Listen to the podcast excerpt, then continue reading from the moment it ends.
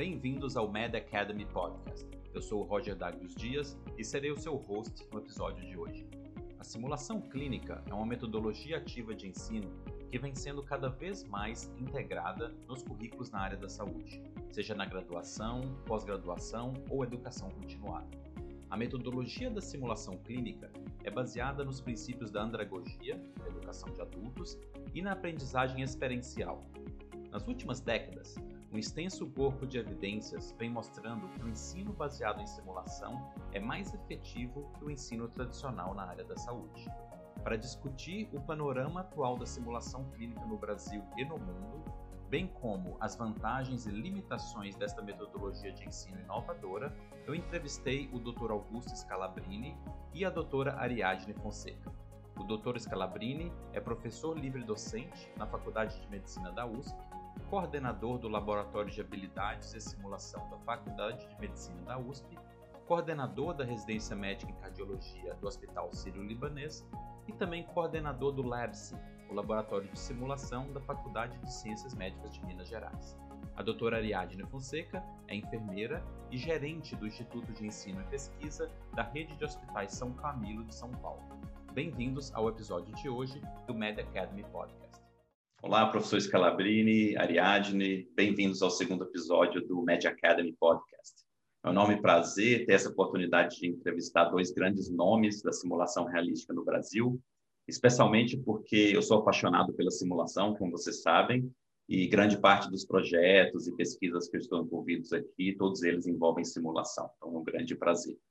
Eu vou começar o episódio de hoje pedindo para cada um de vocês contarem um pouco da sua trajetória acadêmica, desde quando vocês fizeram a faculdade até o momento em que vocês se tornaram envolvidos aí com a educação em saúde no geral, mas principalmente com a simulação.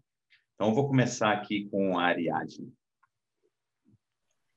Bom, muito prazer, muito obrigado pelo convite de estar aqui conversando com o professor Scalabrini, com você, Roger.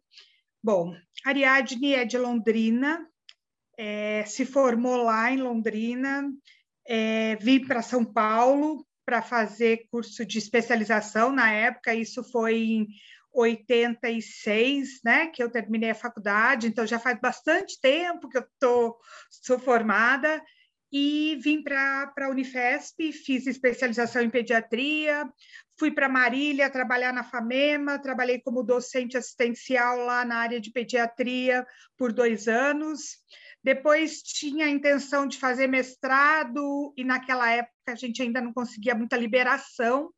Acabei vindo para São Paulo, distribuí o currículo e ingressei no curso da, da Escola Técnica do Einstein, e no ano seguinte entrei no mestrado também na Unifesp. Fiz o mestrado, em seguida fiz o doutorado na área de enfermagem, mas sempre com foco em edu na educação, porque sempre dei aula, na realidade trabalhei muito pouco tempo como enfermeira mesmo, e depois disso eu fui trabalhando em outras universidades aqui de São Paulo. Né? Então, cheguei a ser coordenadora de cursos de enfermagem por muitos anos em várias escolas de enfermagem daqui do, do ABC. É, cheguei a ser pró-reitora de pesquisa e pós-graduação na UniABC, para montagem de mestrado, então trabalhei bastante tempo com isso.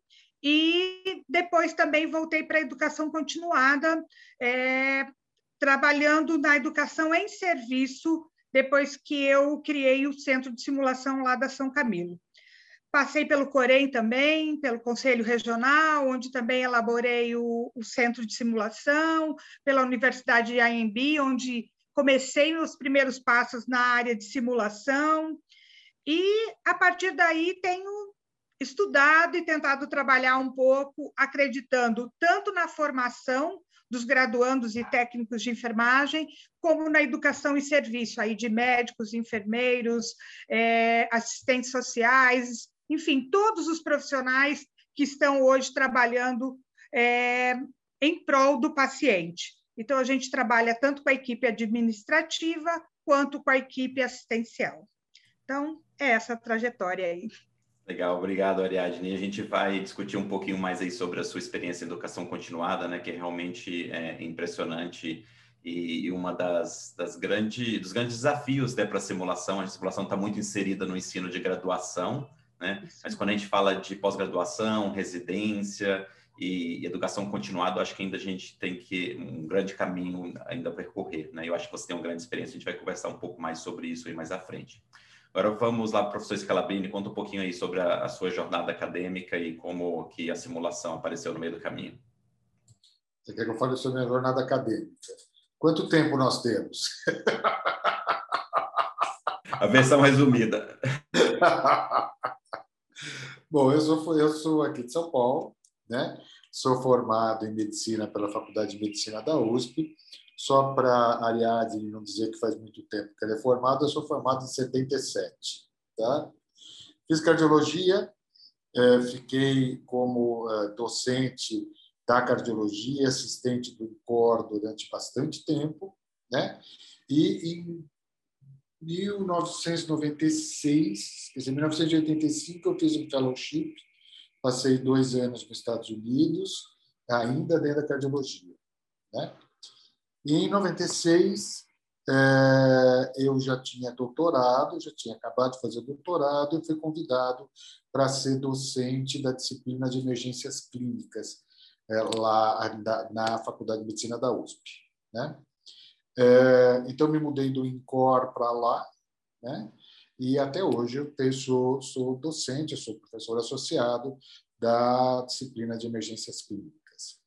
É, durante todo esse tempo, eu trabalhei com didática dentro da é, disciplina de emergências, e aí, em 2005, o professor Milton de Arruda Martins, meu, meu amigo, meu colega de turma, é, que era o, o presidente da comissão de graduação da Faculdade de Medicina da USP, ele me convidou para montar um laboratório de habilidades. Ele, ele, o, o, racional dele foi, foi até engraçado. Ele falou: Olha, você que é da emergência está acostumado a dar aula de ressuscitação com boneco, né? Então monta esse, monta o laboratório. Montei o laboratório, foi muito bom, foi uma experiência fantástica. E dois, mas nesse tempo eu comecei a ver que existia algo mais além de laboratório de habilidades, tá certo? Em 2009, então eu fiz uma reforma no laboratório de habilidades da USP e transformei ele num centro de simulação. Então, a partir daí, ele virou é, laboratório de habilidades e centro de simulação. Nesse meio tempo, eu fiz um monte de coisa simulação, né? fui presidente da, da fui criador e presidente da Federação Latino-Americana de Simulação, fui criador e da diretoria junto com a Ariadne é, da Abracim, né, da Sociedade Brasileira, Associação Brasileira de Simulação, enfim, eu fiquei bastante na área de simulação. Depois de seis anos no laboratório de habilidades, eu saí, acabei é, me afastando um pouco e agora estou de volta. Quer dizer, o professor Milton me reconvidou para continuar. Tá? Neste meio tempo, há três anos, eu fui é, convidado para dar uma assessoria na montagem do é, Centro de Simulação da Faculdade de Ciências Médicas de Minas Gerais. Acabei me tornando docente de lá também. Então, hoje eu divido é, meu tempo entre São Paulo e BH né? e tudo em volta de simulação.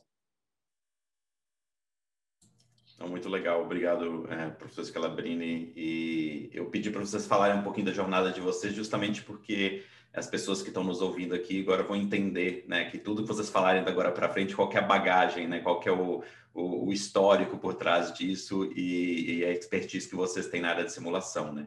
Outro motivo também que eu acho que é bem interessante essa conversa é porque vocês são dois líderes na, na, na parte da simulação clínica, simulação realística, mas a Ariadne, é, claro, com a parte da enfermagem e toda a educação continuada da, da equipe de profissionais de saúde no hospital, né, um programa que é mais baseado em hospital, né, e o professor Scalabrino com toda essa bagagem na graduação médica, residência e mais focado na parte da medicina, né? Então, acho que trazer esses, essas duas experiências, né, de duas profissões diferentes, mas também do espectro, né, da simulação, que pode ser usado desde a graduação até a educação continuada, continuada é algo que é bem é, interessante, né? Bom, é, claro que, né, infelizmente, nós estamos passando por essa pandemia, que é sem precedentes, e é claro que a gente vai conversar sobre o impacto da pandemia na simulação, com certeza, né? Não teria como. Mas antes disso, eu gostaria de é, perguntar para vocês, que vocês falassem um pouquinho do panorama da simulação clínica no Brasil na última década. Né? Então, vocês contaram a história de vocês. Gostaria que vocês contassem um pouquinho, se a gente pegar aí 2010 e 2020, até antes da pandemia, porque eu acho que da pandemia para cá vai ser outro, outra página na história da, da educação médica, educação em saúde, simulação. Mas se a gente pegar a última década, né? É, gostaria que você trazesse um pouquinho a perspectiva de vocês no Brasil. O que, que vocês viram, o que, que mudou mais e o que, que falta ainda para a simulação ser realmente integrada e a gente ganhar todo o potencial da simulação no Brasil? Vamos começar com a Ariadne. Bom, eu, essa última década eu acho que foi uma década muito importante para a simulação, no sentido de a gente ver o crescimento dela, né? a importância dela, o quanto ela foi incorporada nas universidades, é, principalmente as universidades privadas, investiram muito na simulação. Vou, vou falar primeiro que investiram na estrutura física, porque existe uma diferença entre a gente ter uma estrutura física e trabalhar na, com a simulação de forma correta. Né? Porque professor Scalabrini vai falar disso melhor do que eu, tenho certeza, mas a gente vê todo mundo investindo, porque acharam que essa era uma forma de, de, de se divulgar os cursos, de a, atrair alunos, principalmente as instituições privadas. A gente viu isso chegando muito rapidamente, mas ainda a gente tem um gap entre o ter esse centro, esse laboratório de simulação e a gente aplicar essa metodologia, aplicar a simulação da forma como ela deve ser aplicada. Então, todo mundo fala que faz cenário e a hora que você vai ver, não é um cenário, é um treinamento de habilidade, não que ele não seja importante de forma nenhum, ele é uma fase anterior ao cenário, ele precisa existir, mas muitas vezes a gente não vê. Quando a gente fala de debrief, então, a, a lacuna ainda é um, é um monstro quando a gente pensa nisso, porque as pessoas querem fazer, mas eles não têm todo o preparo para fazer essa, é, é, utilizar a simulação. E aí a gente fica, muitas vezes, eu brinco, enxugando gelo, porque a gente tem a estrutura, a gente pode oferecer coisas importantes e muitas vezes eu não tenho o engajamento desses profissionais é, que precisam ser treinados, porque, lógico, precisamos de instrutores das diferentes áreas. Né? Existe instrutor de simulação, mas eu preciso de conhecimento de diferentes áreas, muitas vezes, para que a gente consiga trabalhar isso. E nem sempre a gente tem a liberdade. Então, assim, na, na minha área, quando eu penso na educação e serviço, a gente também viu um crescimento importante ele tem vindo, ele tem aparecido, as pessoas estão tentando se capacitar, mas ainda a gente precisa melhorar esse contexto, no sentido de saber como utilizar a simulação, que ela não é um momento onde o professor chega lá na hora de dar a aula e ele quer fazer um cenário. Não, vai fazer um cenário como? Eu não, eu não vi, eu não testei, a gente não organizou. Né? Então, as pessoas ainda confundem um pouco. Eu brinco que de vez em quando a gente tem que usar assim: isso aqui não é um teatrinho, isso aqui é uma simulação para que a gente possa realmente é, fazer com que ele reflita, com que ele aprenda, né? Então, esse eu acho que tem sido um panorama. Ela veio, acho que as pessoas não têm dúvida que ela é importante mais, o quanto ela ajuda é, em todo o processo, tanto de educação e serviço, quanto na, na formação, o quanto é importante na educação e serviço, porque o trabalho em equipe, a gente fala, fala, fala, mas aí eu tenho médico bem treinado ou enfermeiro bem treinado, e na hora que a gente junta, a gente não consegue. Eu falo muito, a CLS, PAUS, BLS, são importantíssimos, mas se eu só treinar isso e não treinar o trabalho em equipe, eu vou continuar com o problema na hora da assistência. A gente vai falhar ainda porque a gente não tem esse trabalho. Então, a gente tem visto um crescimento importante. É, eu acho que tanto eu, doutor Scalabrini, a gente tem sido muito procurado no sentido, olha, eu gostaria, me ajuda, e a gente tem tentado trabalhar. Então, você vê as instituições criando seu laboratório, pequeno, grande, não importa, mas se preocupando, mas ainda percebo que o preparo dos profissionais para lidar precisa ser melhor trabalhado, as pessoas precisam ter melhor formação para isso e aprender um pouco mais sobre a simulação. Legal, obrigado, Ariadne. Não, muito interessante e eu vou pedir para o Scalabrini para falar a perspectiva dele, mas realmente, é, com a minha experiência que eu estou tendo agora também em vários outros países, né, não só aqui nos Estados Unidos, mas dando consultoria em alguns países é, no Oriente Médio e na China, é interessante notar que os estágios de, da simulação são sempre os mesmos, né, em termos de desenvolvimento, né? é a mesma coisa, os mesmos problemas, algo extremamente interessante. Mas antes da gente conversar sobre isso, gostaria de pedir ao professor Scalabrini para falar um pouquinho da perspectiva dele em relação à última década da simulação no Brasil. A minha fala vai ser muito semelhante à fala da, da Ariadne, tá certo? Eu, eu acho que eu identifico desde o começo três fases muito distintas dentro da simulação aqui nesse país. E eu acho que a Ariadne vai concordar comigo. Né? Nós tivemos uma, a primeira fase que é nós não precisamos de bonecos porque nós temos pacientes, tá certo? Não é isso, Então, veja, nós começamos assim, quer dizer, com uma rejeição absurda que isto era uma bobagem, que isto era para países aonde o aluno não pode pôr mão no paciente e que aqui não, aqui era diferente, a gente não precisa, e até hoje ainda existem algumas pessoas com essa mentalidade, de que assim, ah, não, esse negócio de simulação é uma bobagem tal, papá. Né? Aí nós passamos pela segunda fase, que é a fase de comprar boneco. Tá certo? Então, o grande investimento foi em equipamento. Né? E todo mundo achava que comprando o simulador Hyper Mega Blaster Plus eles iam fazer uma simulação absolutamente maravilhosa, tá certo? E agora eu acho que nós estamos na fase que a Ariadne comentou, quer dizer, nós estamos na fase em que as pessoas perceberam que o simulador não é suficiente, né? E que na verdade ele importa menos do que o treinamento.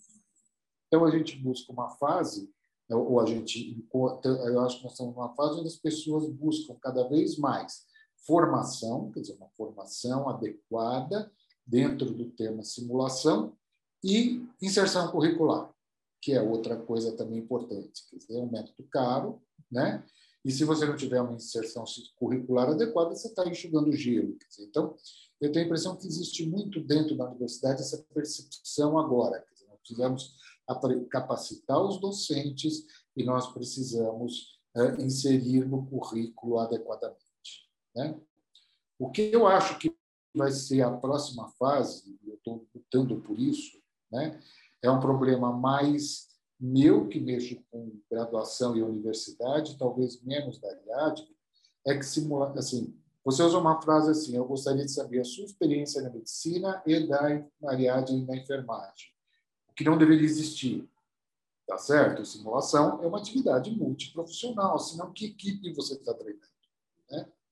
A Ariadne, com certeza, ela trabalha muito mais com equipe, da educação continuada, realmente ela deve trabalhar com médico e enfermeiro. Agora, para nós, na graduação, é muito complicado. Quer dizer, é interessante que existe o silo medicina, o silo enfermagem, o silo fisioterapia, e as pessoas não é nem que não querem, não conseguem se juntar. Quer dizer, se você for pegar, eu, em Minas Gerais, em especial, onde eu tenho medicina, enfermagem e fisioterapia, dentro da mesma faculdade, com todos os coordenadores querendo, nós ainda estamos lutando e nos frustrando para fazer a multiprofissional. Não, muito, muito, muito legal. E falando dos estágios, né, eu acho que esse mesmo, a minha experiência nos outros países, principalmente na China e, na, e na, no Oriente Médio, é exatamente a mesma. É, alguns lugares estão nessa fase de comprar, né? então tem investimento, compra um monte de equipamento, tem um monte de centro de simulação e ninguém usa. Né? E também a minha experiência até aqui mesmo nos Estados Unidos, que a simulação já vem sido usada há um bom tempo, vamos dizer assim, pelo menos em relação a tempo, né? Então já passou pela fase de investimento, do, todo mundo está usando hoje, todos os departamentos do hospital usam simulação. Neuroradiologia, psiquiatria, neurocirurgia, dermato, patologia, todos eles usam centro de simulação, você pode imaginar, né? No entanto, a gente ainda tem a barreira do profissional de saúde ou docente, né? Que, que já é professor porque ele já é docente, então ele já acha que tem capacitação docente, ele chega aqui uma hora antes ou cinco minutos antes, né? E não teve nenhum planejamento de currículo, né? Então, isso que a Ariadne falou é algo que a gente ainda vê muito aqui, Está né, tá mudando bastante, a gente mudou a estrutura do centro de simulação justamente para não permitir isso. Então, hoje, existe um comitê de, de currículo dentro do centro de simulação que ajuda esses docentes. Quando eles querem fazer um curso, né, você precisa planejar. Então, a gente tem uns templates para ajudar, tem um monte de material para ajudá-los a criar o currículo, né, criar os objetivos de aprendizagem e dar um apoio. Né, mas, realmente, isso acontece bastante. Agora, é, vocês falaram dois pontos, pelo que eu entendi, né? Então, o estado atual da, da, da simulação no Brasil. E dois pontos que eu gostaria de saber quais as sugestões vocês dão. A maioria dos nossos ouvintes aqui vão ser docentes, né? Profissionais da saúde, que são educadores em saúde, não só em medicina, enfermagem, mas também em outras profissões da saúde. E identificando essas duas barreiras aí, esses dois problemas. Um é o gap é, relacionado com a capacitação docente em simulação né? principalmente de falar aí da simulação de alta fidelidade e debriefing. Né? E o outro é o gap relacionado com o treinamento interprofissional, né? multiprofissional, interprofissional, desde a graduação. Então, eu gostaria de saber de vocês quais as sugestões, né, baseado no que vocês estão enfrentando no dia a dia de vocês como gestores também é, é, da, da, de programas educacionais, né? quais as sugestões vocês dariam para o enfrentamento dessas duas barreiras? Começar pela Ariadne. Bom, eu acho que a grande sugestão que eu acho que a gente deveria começar é ter uma grade, como disse o professor Scalabrini. Quando a gente pensa que medicina é um curso, enfermagem é um curso, fisioterapia é um curso, e que eles andam o tempo inteiro sozinhos, essa é uma realidade hoje, né, nossa. Então, assim, o, o professor, quando é universidade privada, ele é horista, então ele ganha para aquela hora, ele não está lá o tempo inteiro. Como é que eu quero que, num determinado momento, ele sente com o professor da enfermagem, com o da física, para criar um, um cenário, para criar um, um, um, treinamento, uma capacitação para que a gente trabalhe de forma interdisciplinar. Então, eu acho que o maior problema nosso, ele vem daí. E mesmo quando ele está numa instituição pública, né, que ele tem lá suas horas, 40 horas, ou se ela, ele não tem essa 40 horas, mas ele tem uma hora, nem sempre a hora dele bate com a hora do outro. Então, o problema continua do, na, no mesmo formato. Então, se a gente não rever esse processo de ensino, né, onde a gente consiga ter disciplinas afins, onde a gente faça essa, essa, essa prática junto, esse desenvolvimento do raciocínio clínico, porque eu acho que esse é o grande é, é o grande presente da simulação, é a gente ter uma situação onde as pessoas vão interagir, o enfermeiro, o médico, o físio, né, os demais profissionais. Então, para que isso aconteça, para que ele aprenda esse raciocínio, eu tenho que ter momentos para isso. Então, assim, como é que a gente faria isso? Roger, nessa atual conjuntura, agora com, com tudo que a gente enfrenta de dificuldade, as instituições não têm como a, ampliar essa carga horária das pessoas. Esse, esse professor, ele entra na instituição para dar aula dele, ele não quer em outro horário testar o cenário, criar o cenário. Dá trabalho criar cenário, dá trabalho aprender. Então, assim, de verdade, a gente precisa ter uma mudança é nesse, nessa construção, quando a instituição vai construir cada um dos seus currículos.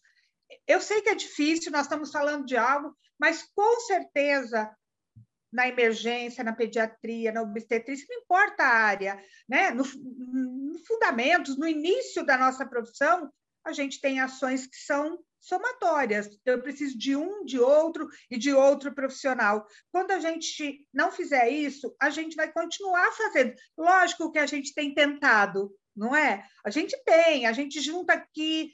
Então, assim, por mais difícil que seja, a gente vai ter que criar momentos nesse processo educacional onde a gente consiga incluir os, as outras profissões nisso. E quando eu penso em educação e serviço, isso também não é diferente, porque muitas vezes a gente começa a ter.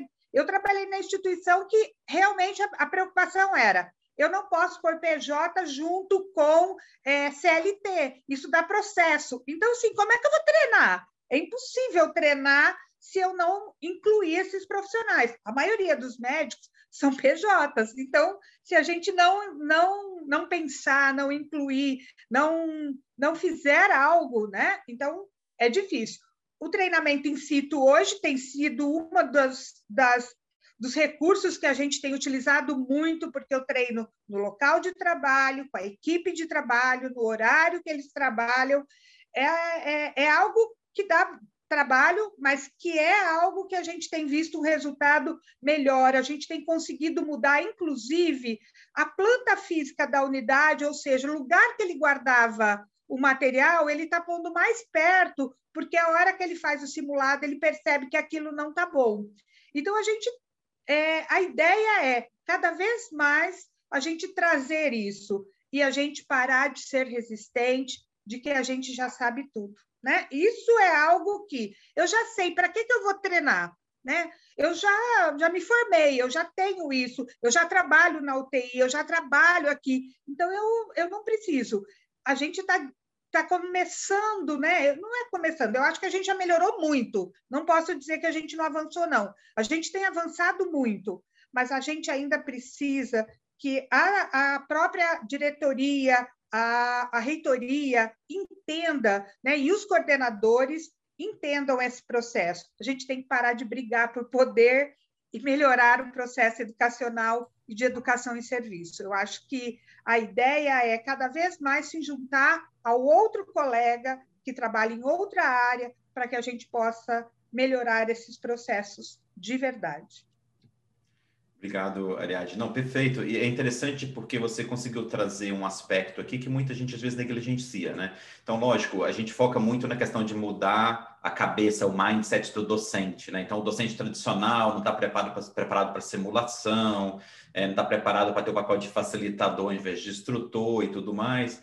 Mas também tem toda essa parte que eu acho que é qual importante, ou mesmo mais importante, que é a estrutura, né? Então, mesmo que você tenha docentes preparados, treinados, extremamente engajados, a gente ainda tem essas barreiras relacionadas com a instituição. Né? Uhum. Então, acho que também é papel das pessoas que têm o, o, né, o privilégio de serem gestores da instituição de educação ou instituição hospitalar em saúde, para pensar que a educação é um investimento, né, como você Sim. falou. E aí criar esse ambiente, essa infraestrutura que favorece, né? Então, com certeza.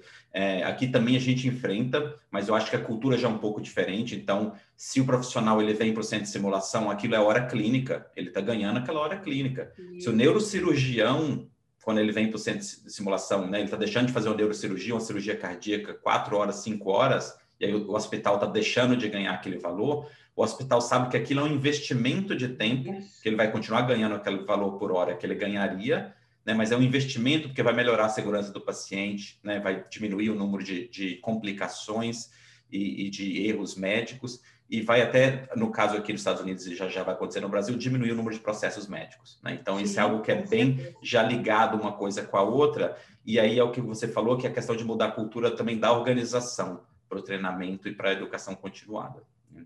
Agora, eu gostaria de perguntar ao professor Scalabrini alguma sugestão adicional nessa parte do treinamento interprofissional, mas também na parte que a gente falou da capacitação docente, né, para prepará-los para a simulação. Então, eu vou, eu vou basicamente repetir o que vocês já falaram, tá certo? E talvez resumir numa frase. Só tem uma coisa que faz isso acontecer: vontade institucional. Se a instituição quer, acontece. Se a instituição não quer, não acontece. Então, se você pensar, quer dizer, é, a grande verdade é que para o gestor, o centro de simulação, em tese, é uma carga. É, é um troço da despesa, que tem a RH, e que você tá, que consome material e vai por aí afora. Quer dizer, enquanto ele, na universidade, não perceber que isso dá qualidade ao ensino, muita qualidade ao ensino, e na educação continuada, isso, aliás, não pode falar melhor do que eu, que, na verdade, ele acaba lá na frente economizando, ele tem menor tempo de internação, menor erro médico, menor ocupação de leito, menor processo, tá certo? Enquanto isso não acontece, nada, nada acontece, tá certo? Então, veja, é, eu, assim, eu estou recomeçando, né? eu estou desde o ano passado é, de volta na USP, estou recomeçando com outros é, paradigmas, e a USP com outros paradigmas, então eu vou falar de uma experiência um pouco mais consistente, que é a das ciências médicas de Minas Gerais, né? aonde todo é, professor que frequente o centro de simulação tem que ser capacitado. E toda vez que eu vou a BH, eu dou uma capacitação para os professores novos ou para aqueles que não se capacitaram antes. Por quê? Porque a instituição quis que assim fosse. Né? E a instituição, e é interessante que acabou se criando uma cultura de que é um privilégio trabalhar dentro do centro de simulação. Dizer, então, hoje o professor que dá aula no centro de simulação, ele se sente muito prestigiado, ele acha que é um prestígio ele dar aula lá. Então, isso faz com que ele busque se capacitar, porque senão ele não vai dar aula. Tá? O interprofissional, quer dizer, no fim, a gente estava quase conseguindo, né? porque existe uma vontade das coordenações de curso para que isso aconteça, né? só que nós fomos como todo mundo neste mundo, atropelados pela pandemia. Dizer, então, eu tenho certeza que se não aconteceu, foi porque a pandemia não deixou. A verdade é que, assim, foram mudadas as grades, foram criados horários é, protegidos para que, pelo menos, começasse a medicina e a enfermagem é, treinarem juntos. Então, eu acho que esse é o segredo, Roger, é vontade institucional. Não, perfeito, com certeza. É, é, é, muito importante que a gente alie essas duas coisas, né? Capacitação individual de cada docente e, ao mesmo tempo, tendo estratégias de trabalhar na instituição como um todo, né? Só, um, só vontade da instituição, só vontade do docente vai ser muito difícil. Mas eu concordo, um, um docente muito motivado pode ser que ele não consiga fazer um bom trabalho por causa da instituição. Agora, a instituição consegue, né, pelos mecanismos próprios da instituição, né, fazer com que as pessoas né, ou mesmo selecionar as pessoas que vão né, é, aceitar e realmente é, fazer parte do treinamento, por exemplo. Né? Bom, mas já que você falou de pandemia, vamos lá discutir é, o impacto da pandemia na simulação. Né? Então, gostaria de saber a perspectiva de vocês, da experiência do, das instituições onde vocês trabalham, qual foi o, o, o impacto que a pandemia trouxe para o ensino baseado em simulação e, mais importante do que o impacto e os problemas, o que, que vocês aprenderam com isso? Vamos lá, Ariadne.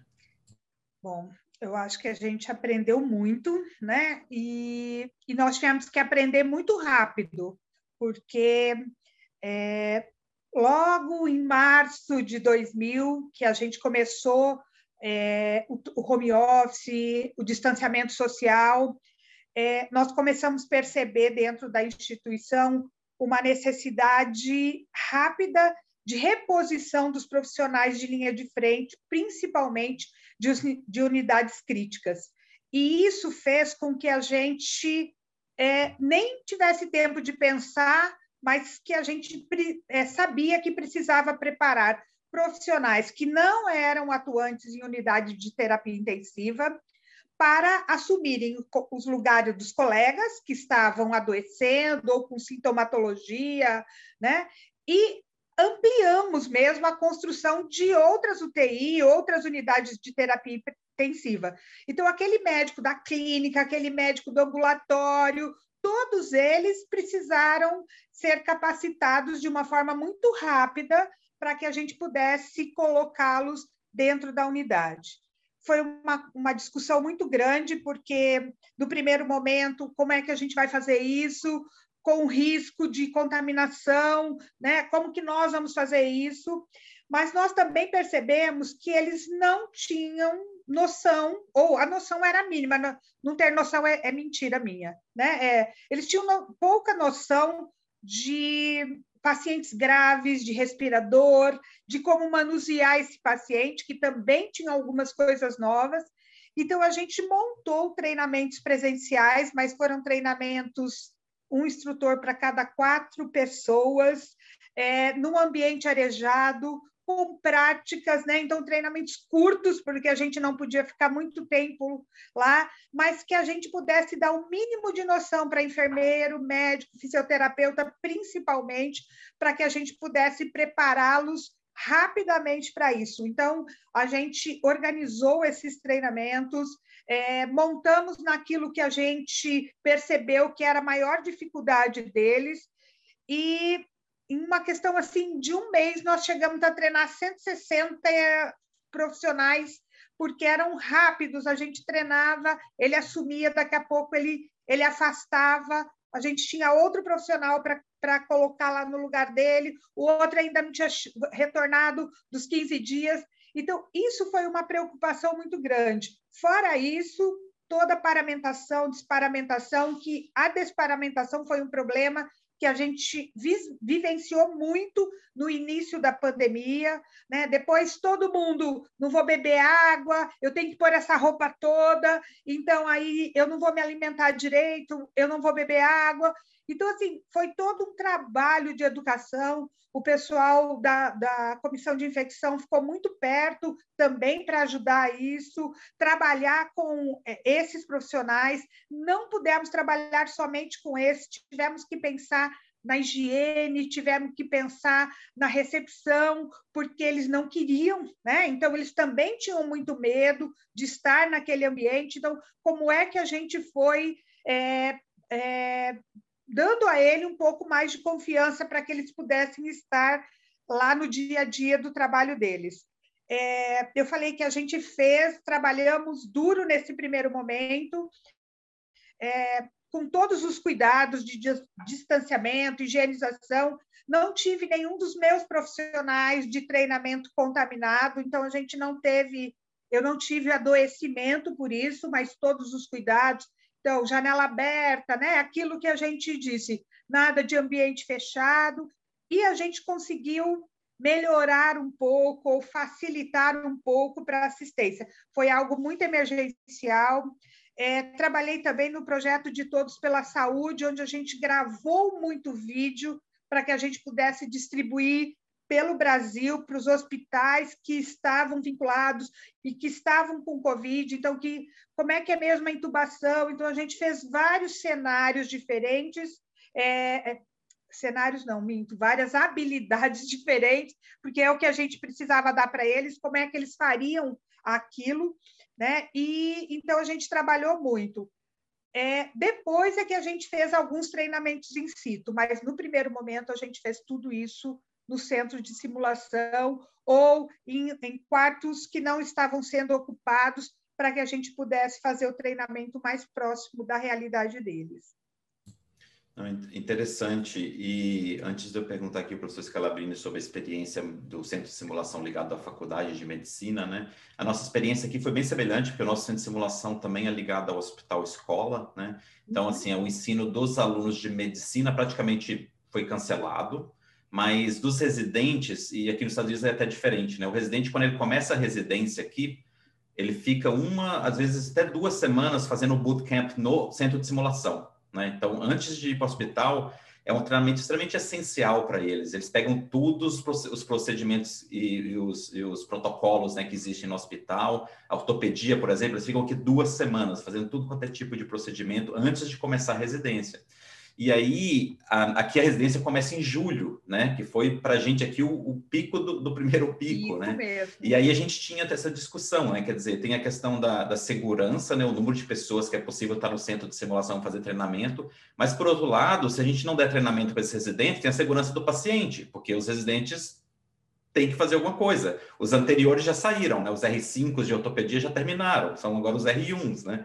Então, a gente teve essa discussão, né? E aí para o ensino de residência e educação continuada, a gente conseguiu manter muitas atividades no centro de simulação, claro, com todos os cuidados, diminuir o número de pessoas que poderiam estar dentro da mesma sala, a simulação de alta fidelidade, por exemplo, dentro do, da sala de emergência simulada, né, em vez de ter seis, sete, oito, a gente tinha só três, quatro, diminuir o número dos, dos especialistas técnicos de simulação, justamente para ter esse, esse cuidado, né, mas a gente teve essa discussão. Então, assim, os alunos de medicina foram mais prejudicados, foi só cancelado, principalmente no começo, mas agora os residentes, a gente teve essa discussão, né, de segurança pessoal em relação ao Covid, mas também de segurança do paciente, porque esses residentes precisam desse treinamento de simulação para fazer um atendimento adequado no hospital. Né? Agora vamos ouvir o professor Scalabrini, a experiência dele. Então, do ponto de vista da universidade, né, e eu acho que isso não é diferente nas outras, em qualquer outra é, área, em qualquer outra instituição, né, foi uma tragédia realmente uma tragédia e eu tenho certeza que, infelizmente, é, esses alunos vão sair com defeito de formação muito sérios, né? É, que a gente vai ter que dar um jeito de corrigir. Né? Como é que nós contornamos o problema? Bom, inicialmente foi como aí, fechou tudo, todo mundo em casa, aula cancelada, acabou. Né? Quando começaram a voltar, nós tínhamos uh, um problema muito grande. Quer dizer, nós precisávamos repor um semestre e começar o outro. É, então, na verdade, a gente dobrou o número de aulas de medicina, de enfermagem, de fisioterapia. Dizer, então, foi, foi uma batalha. Né? E como a gente resolveu isso, quer dizer, do ponto de vista da, é, da, das, das habilidades, que é o grosso da, da graduação, né? a gente simplesmente invadiu a faculdade. Quer dizer, então, é, como as aulas estavam todas às distâncias, a faculdade virou um grande centro de simulação. Nós tínhamos, na época, 70 docentes dedicados à simulação e dávamos uma média de 400 aulas por semana. É, o, laboratório de habilidades funcionava das 7 da manhã, da simulação das 7 da manhã às 11 da noite, 400 aulas por semana, 70 docentes e ocupação de todos os andares da faculdade. Foi uma, uma maratona, mas conseguimos. A simulação não tinha jeito, quer dizer, a simulação você tinha que apelar para telesimulação, né? que também é uma experiência extremamente interessante. Então, eu acho que se existe algo que a gente aprendeu, é a fazer simulação não presencial e ver que ela funciona também. Né? Certo? É, falta, falta. O contato humano é bom, na verdade, né? É, a troca é muito maior quando você tem presença física, mas é o que temos para hoje. Então, usamos telesimulação, a coisa andou bem, né? E esperamos que isso termine logo, que a gente possa voltar a um mínimo de normalidade. Legal. E interessante você falar da telesimulação, porque a, a, Carolina Brandão, né, que também teve uma experiência interessante, acho que chegou até a publicar um artigo é, sobre a telesimulação. Ela escreveu um artigo para o blog do Media Academy explicando e exemplificando né, toda a experiência que ela teve com a telesimulação. Aqui também a gente teve alguma experiência, principalmente na parte de comunicação. Então, a gente moveu os OSCs de comunicação para os estudantes de medicina para ser via Zoom, igual a gente está fazendo aqui, né? E a gente tinha os avaliadores, né? é, é, assistindo e, e, e completando checklist e dando feedback para os alunos na parte de comunicação, com o paciente estandarizado. Teve um, uma aluna de mestrado, no mestrado de educação médica aqui de Harvard, que estava é, planejando fazer um, um, curso presencial de simulação como intervenção, aí veio a pandemia. Então a gente moveu todo o projeto e, na verdade, virou um projeto de comunicação de bad news online, por telemedicina, né? um treinamento para estudantes de medicina em como comunicar notícias difíceis por telemedicina. Né? E aí virou todo um projeto usando paciente estandarizado, que avaliava os próprios alunos e tudo mais. Então, acabou que surgiu uma oportunidade algo extremamente novo. Né? Hoje, por exemplo, a gente não tinha telemedicina como um rol de competências clínicas dos alunos. Hoje em dia já existe uma, uma, uma matéria de, de, telemedicina optativa que os alunos podem, podem é, se matricular né? E até o ano, no final do ano passado, né, o, um dos órgãos aqui que é responsável por todas as faculdades de medicina nos Estados Unidos criou até um guideline de recomendações de competências clínicas Então, da mesma forma que a gente tem as competências clínicas para todas as atividades médicas, né, como se fossem diretrizes curriculares, criou um grupo de competências clínicas que são específicos para a telemedicina. Né? Então, a simulação é ótima para isso. É interessante que, no, quando eles descrevem as competências clínicas, três níveis de competência, eles falam paciente real ou simulado. Já realmente mostrando que aquele grupo de competências clínicas pode ser usado também para treinamento, né, usando um paciente estandarizado. Então, acho que esse foi um grande, um dos grandes, concordo, um dos grandes benefícios aí que surgiu foi para a gente pensar formas de simulação é, através dessa telesimulação. Né? É bem interessante. Bom, é, agora eu gostaria de conversar com vocês um pouquinho sobre o livro Simulação Clínica e Habilidades na Saúde, né, que tem vocês dois como editores, junto com a Carolina Brandão, e que está agora na segunda edição, né, publicado pela editora Ateneu. É, eu tive o grande prazer de escrever um dos capítulos do livro, então eu conheço muito bem a excelência, a qualidade do trabalho de vocês, mas eu gostaria que vocês contassem um pouquinho sobre a história por trás do livro, como surgiu a ideia do livro e como que essa ideia se concretizou.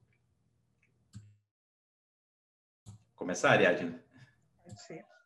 Bom, essa é uma, uma ideia que nasceu do Scalabrini, faz tempo que a gente tinha essa vontade, escrevemos a primeira edição, né? E a gente começa a perceber que as coisas vão mudando, as coisas vão evoluindo, nós temos nova, novas tecnologias que vão surgindo, e que, como a gente falou, muitas pessoas querem trabalhar com a simulação, mas ainda precisam é, aprender algumas técnicas, algum é, entender exatamente o que é habilidade, o que é um cenário, como é que eles podem construir uma habilidade, como é que eles podem construir um cenário, o que, que é um debriefing, qual, o, como é que eles podem trabalhar isso in situ. Né? Então, baseado no, na nossa experiência de, de que realmente precisávamos atualizar aquilo que a gente já tinha escrito e o quanto isso poderia contribuir com os profissionais das diferentes áreas para que eles pudessem compreender melhor a simulação, pudesse ser um apoio para que eles pudessem estar no dia a dia deles, é que nós revi, é, olhamos e vimos a necessidade da gente trabalhar a segunda edição desse livro, né? Que vieram aí várias pessoas que contribuíram lindamente, você mesmo contribuiu com um capítulo e que vieram somar para que a gente pudesse chegar nessa edição com a qualidade que ela veio, com conteúdos é, muito profundos, sérios e de pessoas que estão trabalhando com simulação. Que legal. E, professor Scalabrini, quais foram as principais é, adições aí que foi adicionado aí da primeira edição para essa segunda edição? O que, é que você destacaria? Nós tentamos é, rever os capítulos existentes e adicionar a eles é, as coisas que aconteceram desses últimos é, dois anos, desde a primeira. Dois anos, né, Ariete? É, né? Nesses dois anos, desde a primeira edição, quer dizer, ainda com foco no docente e começamos a introduzir o que vem por aí. Uhum. Né? É, então, é, os, a realidade virtual, realidade aumentada, nós começamos a falar disso porque nos parece ser uma tendência é, muito é, forte, uhum. né? certo? A própria próprio treinamento de habilidades, as práticas deliberadas, quer dizer, tudo isso a gente tentou é, trazer para dentro para dentro do livro, de tal forma a deixar o, o docente é, mais orientado. Né? Perfeito. E para os nossos ouvintes, nós vamos adicionar o link da referência desse livro, então vocês podem é, acessar e, e, comprar o livro e a, a segunda edição. Já foi lançada a segunda edição? Tá. Foi, tá, tá, ótimo, perfeito. Foi, foi sim. Perfeito, perfeito. Então a segunda edição já está aí com um monte de novidade. Exatamente. E, e, tem alguns dos capítulos, como você falou, né, que é mesmo a integração. Olha, aí, então aí, simulação clínica habilidades, perfeito. E algum desses capítulos é isso, né, que é a integração da, e a incorporação de tecnologia, né, as tecnologias imersivas, que eu acho que com a pandemia vai acelerar mais ainda o uso e aplicação dessas tecnologias, né, principalmente as realidade aumentada e virtual. Né? Que legal, que bom. Bom, é, nós estamos chegando ao final do episódio, já tem 50 minutos, estamos aqui conversando, acho que daria para ficar três horas, né? Mas a gente precisa é, finalizar o episódio de hoje. Foi um enorme prazer e grande aprendizado ter vocês aqui no, no podcast do Med Academy. E eu vou agora pedir para vocês fazerem as considerações finais antes da gente terminar o episódio. Vamos começar com a Ariadne. Bom, gente, quero agradecer imensamente de estar aqui, podendo falar um pouquinho do que a gente gosta tanto, que é da simulação, do processo de educação e serviço, de formação, e dizer que todos nós precisamos acreditar e buscar aquilo que a gente não sabe. E aquilo que eu sei, entender que eu posso aprimorar. E é para isso que nós estamos usamos a simulação, para que a gente possa melhorar os processos, me deixar melhor, né, capacitado, competente, porque aquele que busca o cuidado, ele merece o melhor cuidado possível. E é por isso que a gente simula atendimento em equipe, que a gente treina as habilidades, que a gente busca aquilo que a gente pode aprimorar, pensando sempre no outro. Então, é, se eu pudesse dizer para vocês, eu diria sempre: busque aquilo que a gente não sabe e aprimore aquilo que você já faz bem, porque a gente sempre pode fazer melhor. Muito obrigada. Perfeito. Bom, é, para mim foi um enorme, enorme, enorme prazer estar aqui, não só por estar falando de simulação, mas também pela oportunidade de rever dois grandes amigos de velhos tempos, né, que a gente está afastado ou é, fisicamente, né, ou é, pela pela pandemia, né, Ariadne, está certo? É o que eu estava dizendo, quer dizer, eu e a Ariadne trabalhamos no mesmo hospital, né, que é no Sírio, e a gente não se encontra há meses, quer dizer, então é muito bom, muito bom ver vocês, né? E segundo, repetir o que a Ariadne já disse, quer dizer, eu acho que isto é algo que, se ainda não foi incorporado por, a, por alguma instituição, tem que ser incorporado. Eu acho que este é o futuro. Né? A gente vê é, dentro da graduação, dentro da residência, residência, a gente vê a satisfação dos alunos, né? o ganho de conhecimento que eles têm. Enfim, é, é um método poderoso, eu acho que é uma ferramenta didática poderosa e é um grande prazer conversar a respeito dela. Obrigado. Muito obrigado. E quando a gente for editar aqui o, o, vídeo, né, desse do videocast, eu vou colocar uma foto que vocês vão reconhecer, que foi em dezembro de 2015, durante a minha defesa de doutorado, né? O professor ah! Augusto foi o meu orientador durante o doutorado e lá na USP, e a Ariadne foi membro do, do, do, do da banca examinadora, né? Então é, é, um grande prazer estar aqui novamente é, com vocês num, numa situação diferente, né? Mas trazendo aí aprendizado e a expertise de vocês nessa área tão importante que é a simulação e o desenvolvimento da simulação clínica no Brasil. Muito obrigado. Obrigado a você, ouvinte do Med Academy Podcast. Se você quiser ter acesso a mais recursos como este e muito mais, entre gratuitamente para a comunidade virtual do Med Academy e venha aprender, ensinar e reaprender educação médica com a gente.